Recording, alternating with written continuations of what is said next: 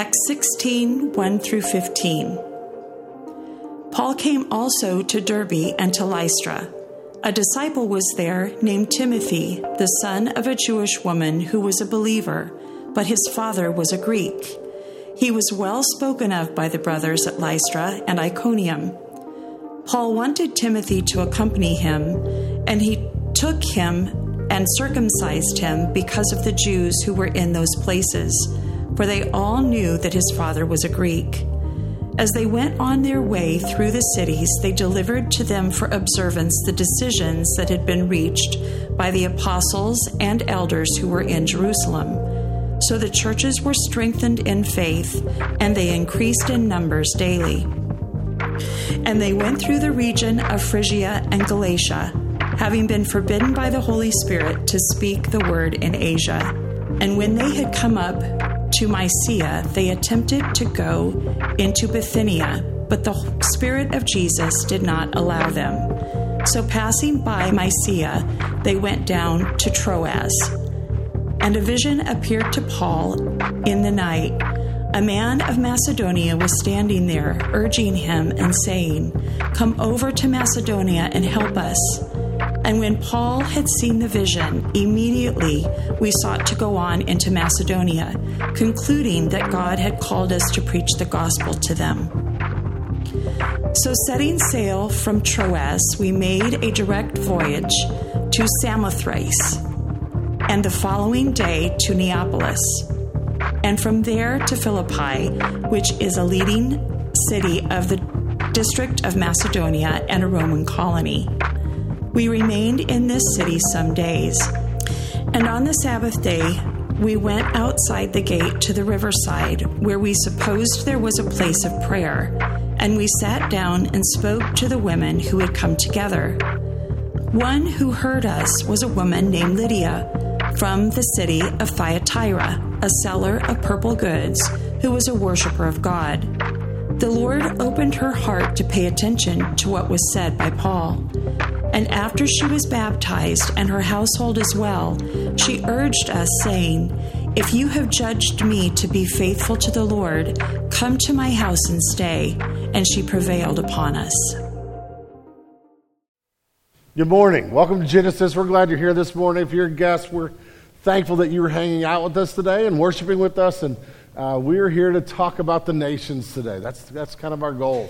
Before I get in there, I just want to especially appeal to some, if you are kind of new to Genesis, uh, our, our hope is to see people come to believe in Jesus and then to see them grow in their faith. And one of the things we do specifically for people who are kind of new to us, whether you have a background of faith and you grew up in church, or whether you are um, kind of exploring faith and trying to figure this idea of Christianity out, we provide a small group experience that is designed to help kind of get people used to what it means to be part of Genesis and understand our core beliefs, to, to really make sure you understand the gospel and that sort of thing. We call it our gospel class. Here in a couple of weeks, we're going to start one of these. It's, a, like I said, a five-week small group experience. Uh, it, it, it is a chance to get to know all of our elders and to interact with who we are. And so if you're new to Genesis, uh, there is information in your, your green folder. Uh, there's also a Q R code in there uh, that you can scan to register. Like, scan that code with your phone. You can register for any of our events coming up and find more information about any of the stuff we have going on. But very specifically, if you were part of, like, kind of new here, and, and we would love to have you be a part of that experience. Um, you can scan that and register for that. The other way you can register for anything we have going on is on the green folder. There is a tear out. You just put your name on that and drop that in the, the offering, or drop that in a basket over here on your way out, and we will get those as well. So if you're like, "I'm not going to Q R code it, but I can write it out," you're still one of those old school, "I got to have a pen and paper in my hand," then we still have a way for you to do that with that green folder. um, I want you to think about this. What is the single most important event that happened in Western history, and very specifically, maybe European history? We could talk about a lot of things.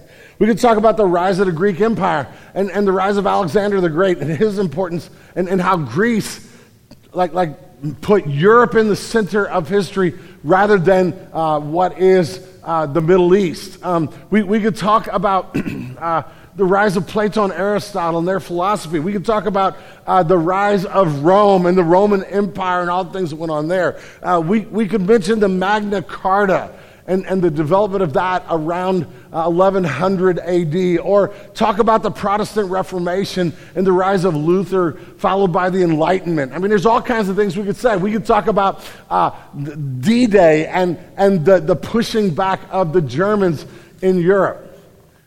But I could make an argument today, and I think the argument would be super valid. The most important single event that happened in what is Western culture, and very specifically in the, the, the history of Europe, happens in our text today. As the Apostle Paul and his band of missionaries set foot in Europe for the first time, share the gospel in Europe among an unreached people for the first time, and a woman named Lydia comes to believe in Jesus. It is here where the gospel makes its entry into Greece, which is into Europe for the first time. And, and the result is that over the next several hundred years, Christianity will spread like wildfire. And, and, and by three twelve A D, so a little over three hundred years later, not even three hundred years later from the story, uh, what we end up with is Christianity has such a significant influence that Constantine declares it a legal religion, embraces it as his religion, and a few years later it becomes the primary religion that is endorsed by the Roman Empire. That begins the story of what is Western civilization. And it starts right here with a, a, this crazy moment that we call the Macedonian Call. Now, I don't know if you're like me. Uh, I grew up in church, okay? I was a churchy kid. My mom and dad had me in church all the time. And so I didn't do Boy Scouts. I grew up in, in a tribe of, of, of uh, a Baptist church called Southern Baptist, or I like to use the term Great Commission Baptists. And in that tribe, we had this Boy Scout-like program called R As, Royal Ambassadors. And it was, the whole idea was you get boys together, and we would work on badges, we would, we would learn how to use tools and, and, and knives, we could start a fire with a flint, you know, I mean, all that crazy stuff. Went on camping trips, a lot of horseplay, a lot of messing around and causing trouble, but having a good time with leaders who loved us. We even had these goofy-looking blue and yellow vests that we had patches from all over when we we would complete, a, a, you know, kind of like Boy Scouts. You complete something, you would get a patch to put on this, like, felt blazer, and, and felt really important, you know, when you did that. But the other thing that happened in this program every week is that we would have a missionary story. It was a missions program that was designed to tell you about the missionaries that were going all over the world telling people about Jesus. And so every week we would open a map, they would open a, uh, you know, have a story, it would be in a book, we would read about missionaries. This is before they could show videos and PowerPoint and stuff like this. And so you, you just, it was all in a book. And you know, as most boys, what, what you would do is you would look at that moment and go, oh, it was fun up till now, but now this is going to be boring, right? Uh, look, what some of you were thinking about the sermon starting, right? Uh, boring. Uh, uh, and so um, you, you would have this moment. But what happened is a steady rhythm of that started building something in me I didn't even know was going on. Week after week after week, being told about people who had given their lives to the cause of missions, going to crazy places in the world, preaching Christ, planting churches, caring for the needs of people, loving people in the gospel, and going sometimes to the really hard places in the world. And, and, and so what happened for me out of that is I began to have this value for the nations that I think is a very biblical value of, of caring. But it was here, like it was emphasized almost every year, this idea of the Macedonian Call. And to me, it sounded like a guy, you know, playing Red Rover. Red Rover, Red Rover, send Paulie right over, right? You know, uh, you have this moment where this man, Paul, has this vision where he's pleading in the vision, a man from Macedonia, which is part of modern-day Greece, pleading with Paul to come. And as a result, Paul realizes that that is the call of the Holy Spirit to go to what at that point in time was an unreached, unengaged people, a people who were in a community where nobody had named the name of Jesus. Nobody had preached the gospel. Nobody had shared Jesus with them at all. And now they are going to this spot. And the story tells us about the first person who comes to faith in Jesus as they enter this region called Macedonia. What we do is we come here this morning and we live in the vortex of a culture that is so self-absorbed and self-engaged that we think the most important thing in the world is me, and, and I want to make my life great. And so we pursue all kinds of things. Our culture is just inundating us with messages that say it's all about you, and the way to happiness is to do all that you can for yourself. And what happens is, is like here we are in this culture struggling with how to make sense of the world, and we're not happy. We're being told over and over again that the greatest goal of your life is your personal happiness. Pursue it. And the harder we pursue our own personal happiness, the, the less happy, the less joyful we become. And, and for a lot of you, this may have filtered into your Christianity, where you have, like, you would never articulate it this way. But in very real ways, you've reduced God down To, to the one whose primary purpose is your personal happiness. You've taken the American dream and turned it spiritual and said, now, if God is real, I'm going to get what I want. I'm going to be happy. And, and so, for many of us in here, our version of Christianity, our version of God is no bigger than our version of the American dream. And in the Bible, the, the scriptures are always calling us to something that gives true and lasting joy, something that is deeper and more meaningful. And part of this is understanding what's happening in the Macedonian call. Listen, here's, let me just lay it on the line. This is a little different sermon. Lay it on the line this morning. I want to challenge you to care about the nations. I want you to love the mission of the gospel. I want you to see that maybe the reason we're struggling with our happiness is we, happiness is because we think God is to be about me instead of me being about God to the nations. That, that we see the, the, the mission of God as all-consuming, and we are being invited into something that is way more significant than us. That, that this morning in Genesis, you're part of Genesis here this morning, we matter to God. But we are also part of something that is way bigger than our gathering in a school gymnasium here on a Sunday morning. That what's going on here eternally matters, yet we're being invited into a mission that is way bigger than this. And that the nations matter to God, and therefore they should matter to us. And so as, as I have like, as I have this, this tendency to look to myself, to navel gaze and to turn in on me. Anybody have that problem with me? Can I get an amen? All right? The scriptures keep trying to pull my chin up and have me look at two big things I, I, I want you to see this morning. The first is that the, the, the chin up is to see the glorious God with a global mission. We, we can tend to think that all that matters is me and the people right around me. And, and the scriptures are always calling me to see the glorious, glorious God, the, the, the hugeness and beauty and sovereignty and power of this all-knowing, all-wise, eternal, holy God. And what happens is I have a big view of me and end up with a small view of God. And the Bible is calling me to, to, to be drawn in to sing songs and to say prayers and open scripture and have my view of God expand, expand, expand until I see small me, big God with a huge mission. That's, that's the way to joy, just so you know. That's the way to finding meaning and purpose in life. But in the midst of this, the scriptures also lift my chin to see the infinite need of the of lost and dying people around the world. That, that as we read the Bible, we see this, this global God who has a mission to reach people from all the nations. And it becomes a, a, a crazy major theme. In Genesis twelve, God calls this guy named Abraham. And he says, I'm going to bless you and make you a great nation. But he says, part of the promise that God makes to the nation is that all the peoples on earth will be blessed because of you. Here we see God saying, I have a global mission. It is not down to one family. It is not down to one people. It is not down to one region. God's plan from the beginning was a global mission where all the people of the earth would be blessed. We see all kinds of psalms that have phrases like, let the nations be glad. Let the nations praise you. Draw the nations to me. I mean, there's this beautiful mission in the Old Testament where even the Hebrew people were told, you exist so the nations will know who God is.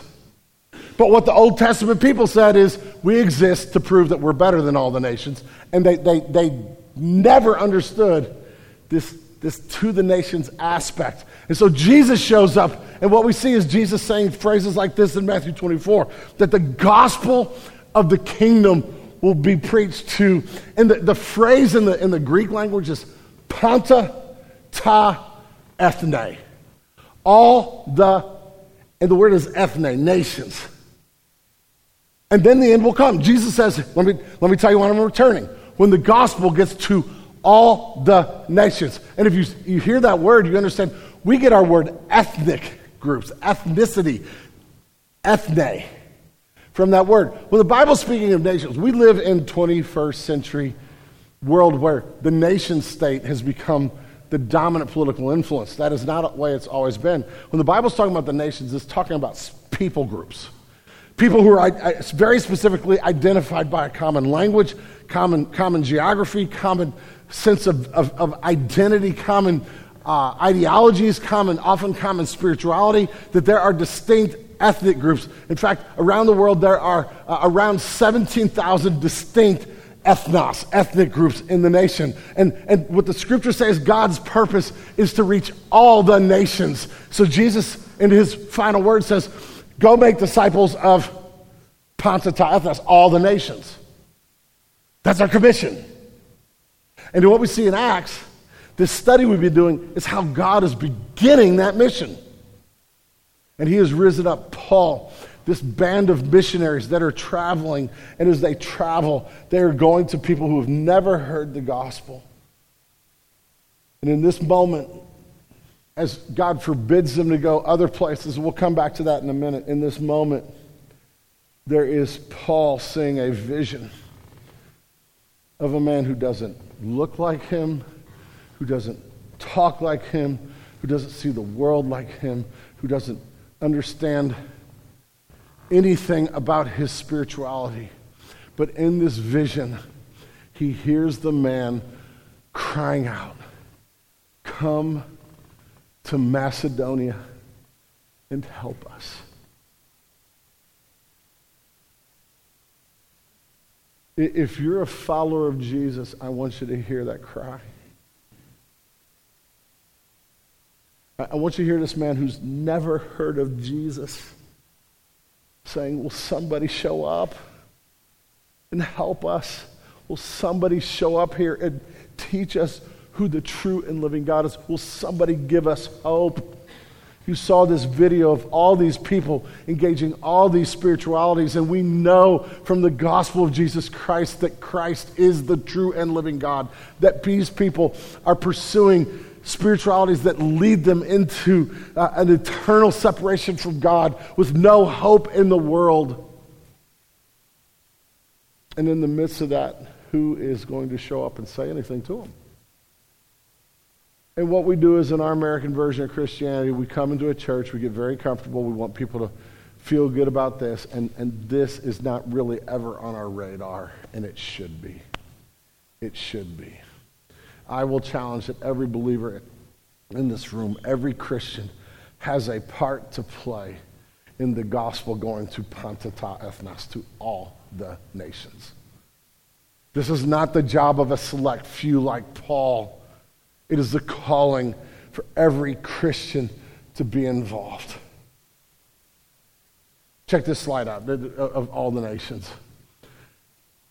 There are, I bought myself a fancy little laser pointer for you this week, all right?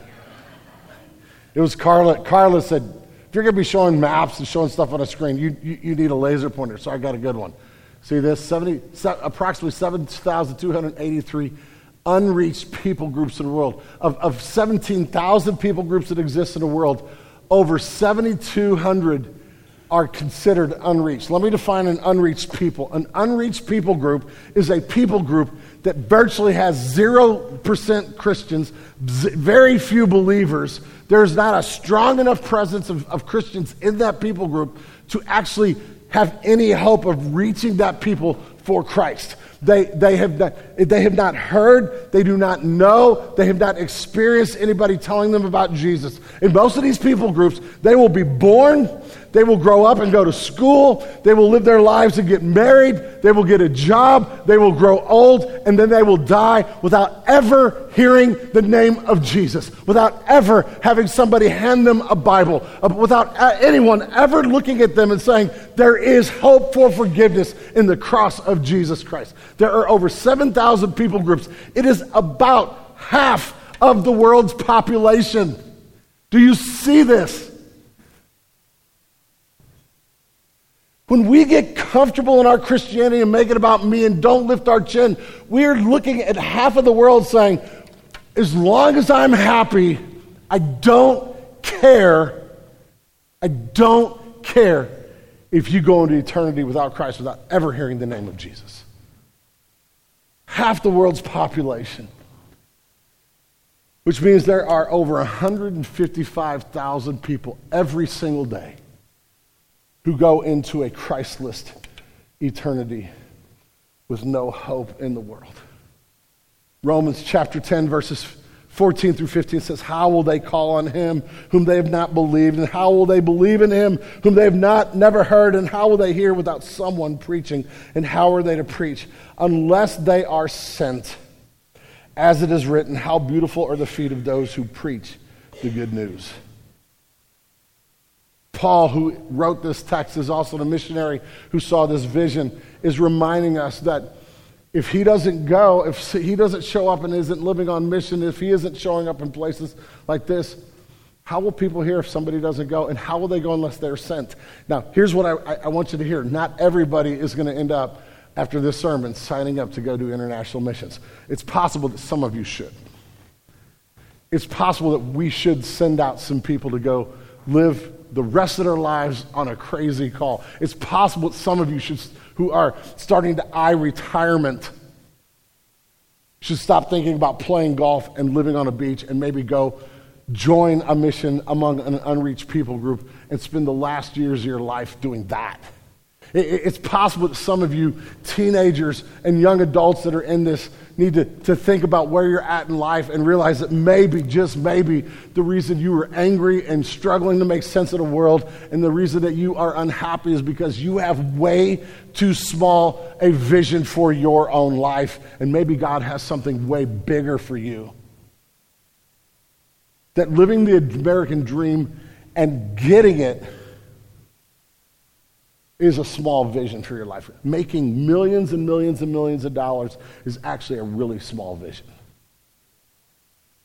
And, and some of you need to wrestle with that. That, that maybe, man, we're in this epidemic of, of young people who are just walking away from the faith. Maybe the reason they're walking away is because we have spoon-fed them a small God and a big them. And we need to challenge, all be challenged with big God, global mission, and the lostest of the nations, and maybe I'm supposed to give my life to this in some way, shape, or form. But Paul does say, and how will they go unless they are sent? There are, in the story of Acts, all these local churches who get planted, and most people stay in their town, and most people live their lives in that city for the cause of the gospel. They come together like we are this morning, and they worship, and they love Jesus, and they're doing this together. And what, what, what the scriptures are calling us to is a discipleship culture. We're starting community groups. This is what we're talking about. A discipleship culture that will call out the called and then be active in sending them to the nations. That, that for most of you, what the, the, the outcome of this text is, let's make this church a church that loves to be a sending culture. That we get involved in making this happen. And so that's what this text, our text this morning, is all about that. It is the story of this, what we call the second missionary journey of Paul. Now, what's happened a little bit previously in the story is that Paul, the apostle, had this guy named Barnabas that he was hanging out with, and they were going around the world, but they had a, a parting of ways, uh, a, a conflict, and, and we talked about that this week. So Paul grabs this guy named Silas, and he starts journeying, and what he does is he first goes back to the places where he visited on his first missionary journey to strengthen the churches, share the gospel, to make much of Jesus. And then there's this really weird story about this guy named Timothy. But the main thing I want you to see, there are two things that happen with Timothy. The first is that you have this really young man. Based on the language that is used later in the New Testament when Paul writes to him, best estimates are that he is an, a late adolescent. He is somewhere between sixteen and twenty years old at this point in time. But he is, like, as a disciple, he's being nurtured in such a way that the churches in these two cities are going, man, this is the guy. And Paul wants to take Timothy with him. That, that more than likely, Timothy came to faith in Jesus, hearing Paul preach on his first missionary journey. And now there's been a few years, and Timothy has been discipled, and, and he's growing as a Christian, and this, this sending culture. And now that culture is looking at Timothy and going, man, he would be a great pastor for our church. He would be a great elder. But Paul, you you probably need to take this guy because he is the one, he, like, we he should go. And Paul wants to take him to him, and then we have this weird story of, but Paul decided he needed to be circumcised. And then you go back to the previous chapter where Paul stood up and said, no, we don't, like, a Gentile does not need to be circumcised to have the faith. Why would Paul circumcise Timothy? And it's kind of weird. And again, if you don't know what circumcision is, look it up on Wikipedia, but we're going to keep moving, okay? But the bottom line is, in this, this painful surgery, why would Paul do this to Timothy? If the reason that Paul circumcises Timothy is because he flinches and for a moment thinks that Timothy needs to be circumcised in order to be saved, he has violated the very gospel that he is standing on. We know that from chapter fifteen, that Paul and Barnabas stood strong to say, Gentiles who believe in Jesus do not need to embrace the Old Testament law. We are saved by grace, through grace alone, through faith in Jesus Christ alone. And if you add anything to that, you have a different gospel. They've made that argument. So that can't be Paul's motivation. It cannot be Paul looking at this going, we need to circumcise Timothy because if he's not circumcised, he's not really in the faith. The issue is not here that circumcising Timothy will do something for his salvation. The issue is here, here is the fact that t- Timothy not being circumcised may be a barrier to other people hearing and believing the gospel. See, he, he, his mom's Jewish, his dad's a Greek, and therefore when he was a kid, he should have, like his mom should have been faithful to the covenant and had him circumcised. He's considered Jewish, but everybody knows he's Greek. Like his dad was Greek. And so the question that Jewish believers and non-believers, but especially those that they're going to be trying to reach when they go to these communities, they all know who Timothy is, and they know his dad's Greek, which means, hmm, are you really a Jewish guy or not? And so his not being circumcised could be something that sidetracks the mission. And so they agree, and, and, and they have this done so that, you know, now, I don't know how you ask that question. Trust me, we are not asking it here. Nobody's going to catch you at the front door and go, hey, are you circumcised? Yes. How do we know? They're like, not happening here. I don't know how you have this conversation, but it mattered in Jewish life. And now a Jewish, a young man who had Jewish faith and roots, traveling to Paul and, Bar, uh, Paul and Silas, who would come into towns, if all they, all the people who, who they would come to preach with, all they could get fixated on was the fact that here's this guy you have traveling with you who is not in our tribe, then what would happen is that people who need to hear the gospel would get sidetracked on that issue. And so the easiest thing, that the simplest thing for the cause of the gospel advancing was to circumcise this guy. So he, he this question does not become a barrier to the gospel going forward. There are times when we live in certain cultures, in certain places, there are certain issues that I have absolute freedom in Christ to do and to live. But by doing this and living this way, it can become a barrier to the gospel going forward to people. There are stories of missionaries all over the place who have freedom to do certain things, but when they go to cultures where those things are, are taboo, forbidden, become like like they, they will go and they will limit their freedom and they will do certain things to make sure that that doesn't become the main issue. There are some cultures where to show up and have a beer in a restaurant would cause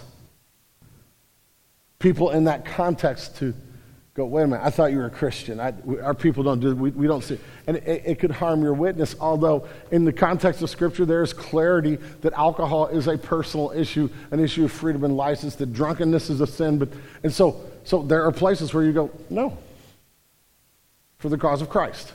And that's kind of what's going on here. And so now they don't want to be a barrier, but what happens in the story is it tells us that these churches were strengthened and they are growing. These are now multiplying churches. Now listen to what, why this is important. They are no longer an unreached, unengaged people. They have a church. Now that church can live on mission in that city. And Paul can go on. And so he takes his guys and he starts traveling. And, and what he does, he starts traveling. And, and I got another map for you because I want you to see what happens. So so uh, I know that the, the, the things are small, but Antioch, where they take off, is right there. They've traveled up through these towns right here that is in this region called Galatia, okay? Galatia is in modern-day Turkey. And the text tells us that they started traveling this direction because they desired to go first to Asia. And we're told that the Holy Spirit forbid them to go to Asia. So this whole area that is called Asia, a lot of cities, very important cities, in what is modern-day Turkey. Uh, and, and Paul wanted to go there, but we're told by Luke that they were forbidden. So then he decides, I think instead of going south, we'll go north. And he wants to go to Bithynia. But again, the Spirit of Jesus tells them no. What's going on here? Well, it's it's it's an interesting moment in the story. Somehow the Spirit of God is forbidding them to go. Now, I used to grow up thinking, okay, what's going on here is that Paul's like driving his car and he tries to turn left and it just won't go that way. And the Holy Spirit's going, no! Or, you know, you, you have the Holy Spirit going, stop in the name of, like, like something like that. I don't know what's happening. But maybe this is actually Luke not telling us what happened in the moment, but he is now looking back on this and going, man, Paul kept wanting to go, but this happened and that happened. There were all these crazy circumstances and events. For some reason, it was obvious that the Holy Spirit was not letting us go. This is our life sometimes. Listen, realize that, that as we try to live for the glory of Christ and the cause of missions, there will be times where we feel like, hey, man, this is what I'm supposed to do, and the Lord closes that door. I saw this happen in my own daughter's life. She knew that she was going to go spend her life in Haiti. She knew it. And the Lord, he closed that door. And it sent her on a different direction, and man, she's loving Jesus in the city of Chicago, and she is reaching the nations in Chicago now. Literally, she got a job right after she got married where she is working for this Christian organization, and she is meeting with immigrants, teaching them how to read and getting them involved in education every single week. God has put her where he wants. It's not, it wasn't her plan. And the Holy Spirit went, nope, I noticed what you want, but this is not what's going to happen. And now she is like living the mission of God. She is not going to the nations. The nations are coming to her. Isn't that beautiful? Sometimes that's the way our lives work. This is what's going on here. Yet, what they do is they end up here on the, this little beach town right there. The name Mysia literally means beachhead, and so they're hanging out at the beach, you know, having, having, a, you know, maybe, you know, sunbathing, chilling, and whatever's going on. Paul has this vision that says, "How about you come on a Greek vacation? How about you come over here?" Now, a, a lot of us here would be like, "I would love to have that vision. God, I'm going to go home and pray that you call me to go to Greece for two weeks, see some islands," right? I mean, it sounds kind of kind of good. And, and at this point in time, this is like one of the most important regions of the world, Macedonia, this area where they end up going, okay? Up here. Am I boring you with the map yet? By the way, I, I forgot to tell you this. Remember that whole story about R As and how, like, Baptist kids grew up learning about where missionaries go? Did you realize that there was actually a study, and as they did this study, they came to find out that the kids who grew up in these Baptist churches like I did actually far excelled all of their other classmates in one specific educational uh, form. You know what it was? They all knew geography because they've been little kids looking at world maps forever. Well, welcome to geography this morning. You will get a better grade on your geography test because you've been here. Macedonia and your world history. Macedonia here is part of Greece here, what we call modern-day Greece. Uh, but what's important is it's a place that was very proud, had a lot of culture, especially as the Greek Empire grew up, because it is where King Philip the Second and his unbelievably famous son, who I believe is the second most important person who ever lived in history, first being Jesus, uh, Alexander the Great, came, were, were, were from that area. In fact, they're going to go to Philippi that is named after this person. Huge influence in the world and a very beautiful, cultured area, but nobody had ever reached them with the gospel. And as they hear this Macedonian call, what they do is they jump on a boat. They go to this Samothrace right there. It's a little island. There's day one of their boat trip. Day two, they are in a hurry to get there. They're not going to stop and enjoy a beachhead on a Greek island. They're going to get over here and get make their way to Philippi, which is right there. Okay? And if I bored you with the map, I'm sorry, but Carla told me to get a laser pointer and do that, so that's why I did it. Okay?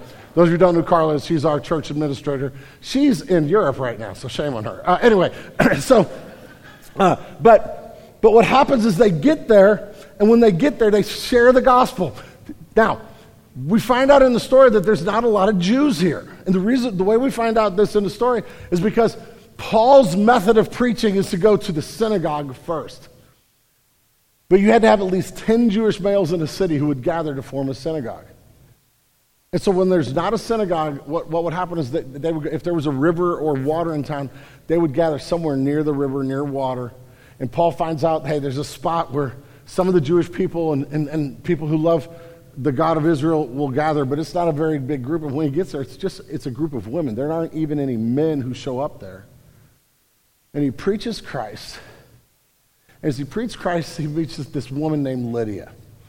You're told Lydia is a seller of purple garments. That that is the equivalent of a fashion designer. She is, you know, uh, it means she's super wealthy. She is part of setting culture and trends. She like purple was the color of royalty, and therefore everybody wanted to wear purple. And so she is selling, you know, designer clothes. And as she does this, we're told she's actually from this region that was Asia. She's from one of the towns there, but she had transplanted in Philippi, probably to to, to help expand her business to a more wealthy area.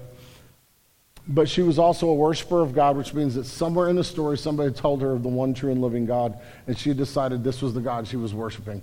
And now she's gathering with a group of Jewish women on the riverside, and Paul shows up with his band of people, which, by the way, now includes Luke. If you didn't notice that the language went from we and them, or from they and them, to we. We don't know when Luke joined the story, but somewhere in this journey to uh, Macedonia, Luke jumps on the, the story. The author of this, this book is now part of the story. And we went to the riverside, and there Paul preached Christ. He told this group of people how, from the scriptures, how Jesus was the fulfillment of the Old Testament story, and he was the Messiah. And this woman named Lydia, we're told that the Lord opened her heart to believe. This is the way it works. We send people. Create a sending culture, and we send people. Those people show up, and sometimes the first time they preach, in Williams Carey, Carey's, uh, who was who's the father of modern mission, it was like eight or nine years before the first convert. But eventually, the steady working of people in an unreached people sharing the gospel. Now somebody believes, and then somebody else believes, and then we then then, then those people plant the church, and, and when they plant the church, that church starts loving their city. And guess we guess what? That unreached people is an unreached people no more. There is a gospel community that can begin to carry out the, and fulfill the purpose of God in that community. And and what happens is is. The, the, the gospel reaches and fills the lives of people, and then individuals are changed, and those individuals are changed to join a church. I have, I have another video for you this morning that will just help challenge you, and then when the video gets over, I'm just going to end my sermon quickly by sharing you a few ways that every one of us can be part of this mission. But this is a story of, of, of it's two, two young women who gave their lives to this cause, who went to Brazil to reach people who were really hard to reach. Now, Brazil is not a totally unreached people, but there are pockets of the city uh, of, of Brazil that are really unreached uh, with, with evangelical witness. But in the context of this, they they developed a friendship, and it looks a lot like the Lydia story. Check this out. Brazilians are so loud. They're loving, they're kind. And they are always laughing. They're touchy-feely people. They're very busy. If they're not at work or at school, they're stuck in traffic. That's Brazilians for me. They're just so incredible, but human in the end.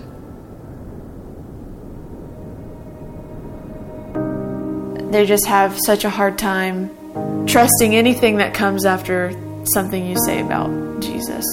They already have this idea, this false idea of who he is, and there's nothing about Jesus that is life-giving to them. Então, é, você não deve fazer isso e aquilo, e se você faz isso, Deus, Deus não vai te amar. E isso me afastou muito de frequentar as igrejas e, e de Deus. That's hard. It's hard to continue day after day when, um, sorry, Lord, why, why am I here when these people that like you've let me love, like you are not what they want. And there have been plenty of days until today that I just want to give up. But I just keep reminding myself that the power of salvation is not in my hands.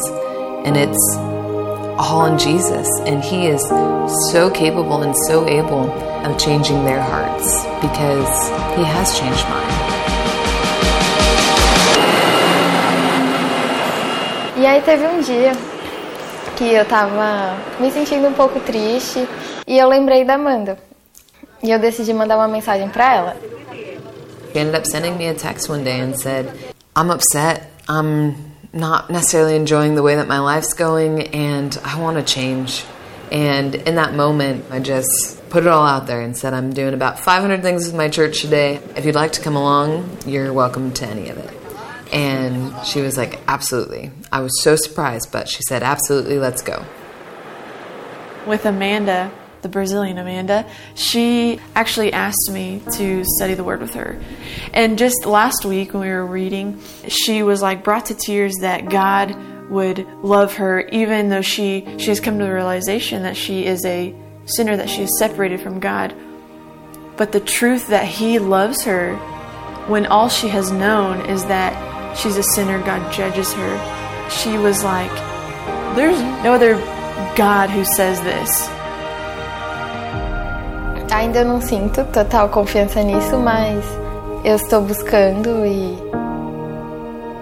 What love that He has demonstrated to her. Like, this city is huge, this world is huge, and He cares about the separation of one of His creation. That's crazy. I don't know.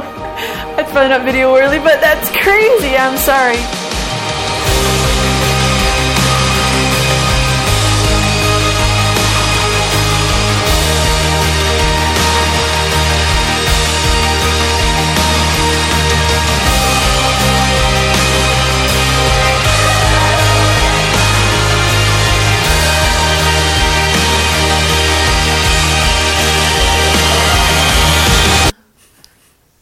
So the greatest thing ever happened last night. Yeah. Our friend Amanda chose to put her faith in Jesus. I know that it's so real, and I know that the Holy Spirit is moving in her, and it's just amazing to see Amanda in the purest form, and just understanding what she has won in Christ, and the victory that He has won for her. But now comes like the most exciting part of of her knowing relationship with God. And God is going to use her to bring others to know Him and to... I mean, she has a redemption story. She has a from death to life story. This is a reality that God is saving people and He is pursuing young adults in São Paulo and He is not giving up.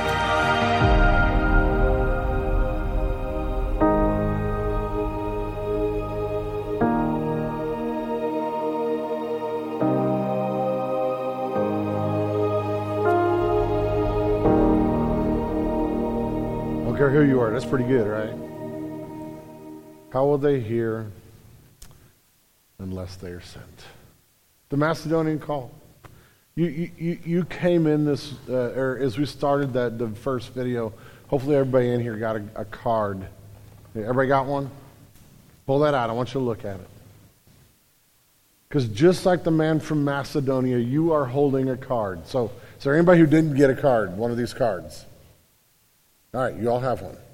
You are holding in your hand a card that is telling you the story of one of the one hundred largest population ethnos, people groups on planet Earth. The, the, the card you have represents a people group where if somebody doesn't go, there's not a strong enough gospel witness among a people that if somebody does not go to them, they will not hear.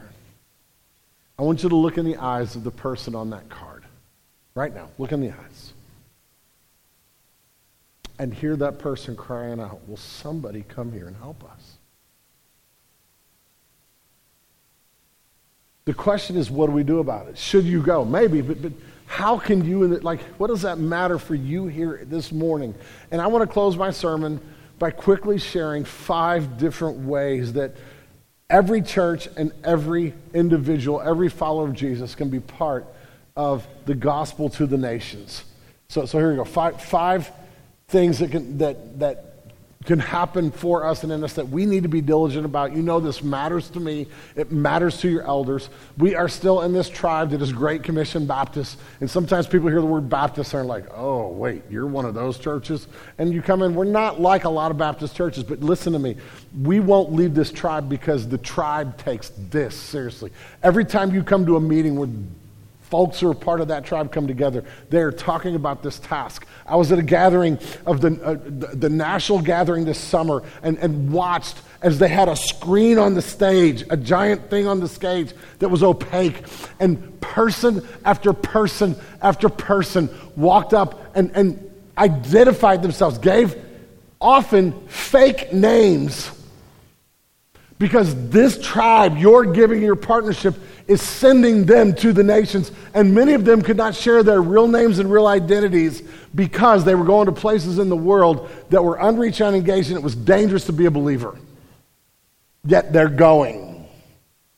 So, so what can we do here this morning? How can I get my eyes off me, see the glory of the global God, and also be drawn into the, the need of the lostness of the nations this morning? Five things real quick. We can partner. We can make sure that we have relationships with people who are sending. And that's what we as a church are, are passionate. We have our own uh, people who've been sent, like the Moscas, uh, and, and, and part, our partnership in Ecuador. We're intentional about engaging the nations. Uh, we're hoping that God will give us more uh, direct partnerships. And we partner with the, these organizations that are intentional, intentional about planting churches and taking the gospel all over the world. It's why we as a church are part of the Acts twenty-nine network and part of Great Commission Baptists. We partner for the cause of the gospel. When we can't go, we need to make sure that we are involved with groups who, who will. Second, we can send, meaning that we create a discipleship culture at Genesis that calls out the calls called and raises up people who will hear that call and will go. That we become a, an intentionally sending discipleship culture. That our community groups, so we're going to talk about here in just a minute, that we're challenging people to grow in their faith so that some of them will hear this call, and then we we become involved in planting churches and preaching Jesus anywhere they go. Third, we can pray. We can pray. Throw this card in your Bible. Pull it out when you're doing your, your, your Bible reading, your walk with the Lord. Pray for that specific people. Spend the next month or two just crying out to God. Go learn more about them. Go study where they're at and what they're doing, what's going on in that people group, and pray for how God can reach them. Ask God to raise up missionaries. Let your heart be shaped by a people who are not down the street. We need to care about our neighbors. This is not a either or thing.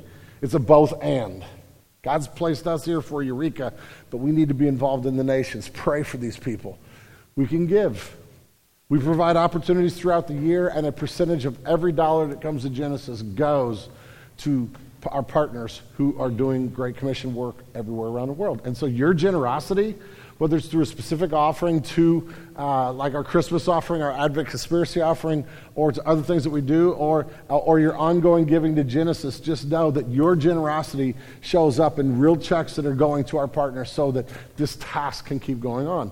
And so maybe the reason, like we are the wealthiest nation in the world, maybe the reason God has blessed us so much is so that we can be, that those who believe in Jesus can be an incredible blessing and be involved in the financing of this massive task. Pray about that. Be generous. And last, we can go. We can go. Now, you say, well, who? All of us might consider this. I have the last slide. Go go back one. Do you have the, the other slide that we had? Oh, go. I'm sorry. Go, yeah, go to that one. I'm sorry. Thank you. Look at this. Look at the options that are offered. What about in high school? Can you go? Absolutely. There are places to go on short-term mission trips. We get you connected either with our church or with other organizations.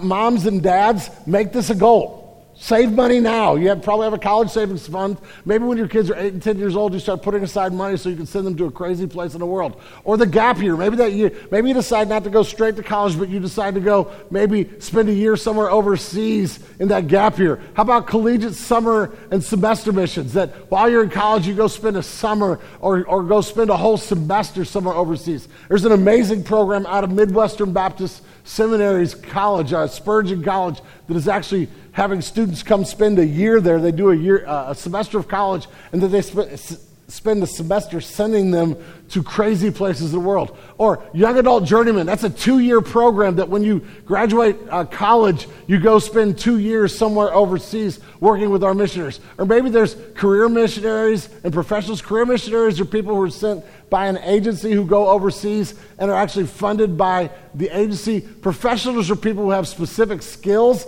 that des- don't necessarily go with the agency, but they go alongside to help plant churches and maybe be teachers or business people in the world. Every skill in here, there's somewhere in the world where if the Lord called you, you could use your professional skills to go overseas. And maybe retirees, all kinds of options for people who want to go. So what do we do? We obey. We obey. The nations matter to Christ. They matter to God. They should matter to us. Amen? And so so this is just like this Macedonian call in my life from, from the time I was a little kid is a reminder that there are unreached peoples, and every Christian, every church should should should care. And and what happens when we care is we lift that. This will cause us to lift our chin off of our little selves and see a grand global God with a great mission of reaching Pontata Ethnos. Now, if you're here today and you're not a follower of Jesus, this serv- service for you is a chance to know this God and this Jesus and this hope that is being offered when Paul shows up and speaks to Lydia and when missionaries, people go to these crazy places and preach Christ. We want to offer that to you. And so if you're here this morning and you are uh, a fo- not a follower of Jesus, we would love to have a conversation. At the end of our service, we'll have people over here. We're going to worship here in a minute, and our band is going to come up and lead us in a few more songs as we lift our hearts to this global God and his son Jesus, who gave his life for the redemption of the nations, and we're going to worship together and sing together.